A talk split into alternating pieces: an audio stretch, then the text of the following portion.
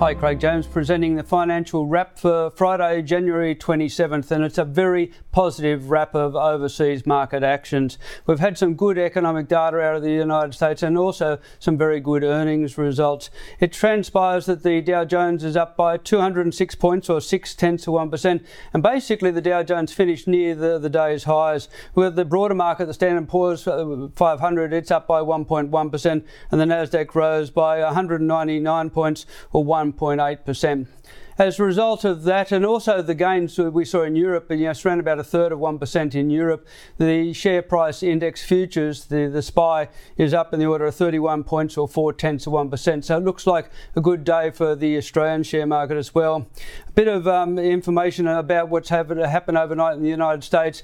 The GDP or economic growth figures were 2.9% in the December quarter, stronger than expected. They were looking for something like 2.5%, 2.6%, so certainly a little bit on the stronger side. Durable good orders, a, a sign of um, business investment, uh, that was you know, sort of higher as well. And there was a fall in you know, the claims for unemployment insurance, showing the job market still remains pretty strong in, in the United States. In terms of earnings results, uh, Tesla's come out with earnings results that's beaten expectations. They're a little bit more upbeat in terms of their, their guidance as well for, for sales, and Tesla shares were up in the order of 11%.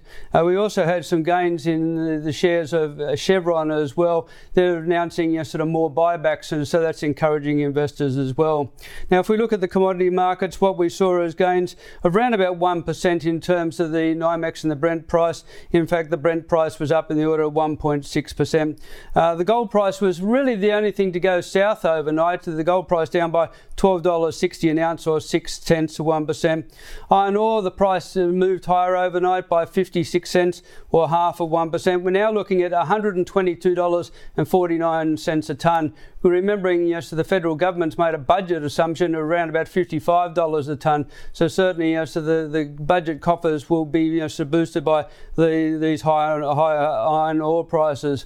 Now, looking ahead to uh, today, we've got the producer price index here in Australia, measure of business inflation, and we've also got export and import prices, so the trade price index. But probably the most important thing over the next 24 hours is something called the core personal consumption expenditure deflator, a measure of inflation in the United States, and this is the Federal Reserve's preferred measure of inflation.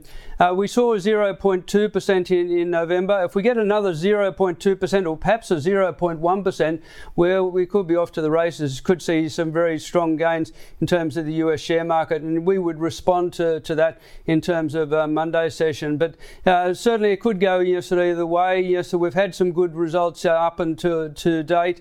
Uh, it has implications for the share market, of course, and also for the US dollar and the Australian dollar. So watch that fairly, fairly carefully. It's the personal income and spending figures in, to be released in the US later tonight.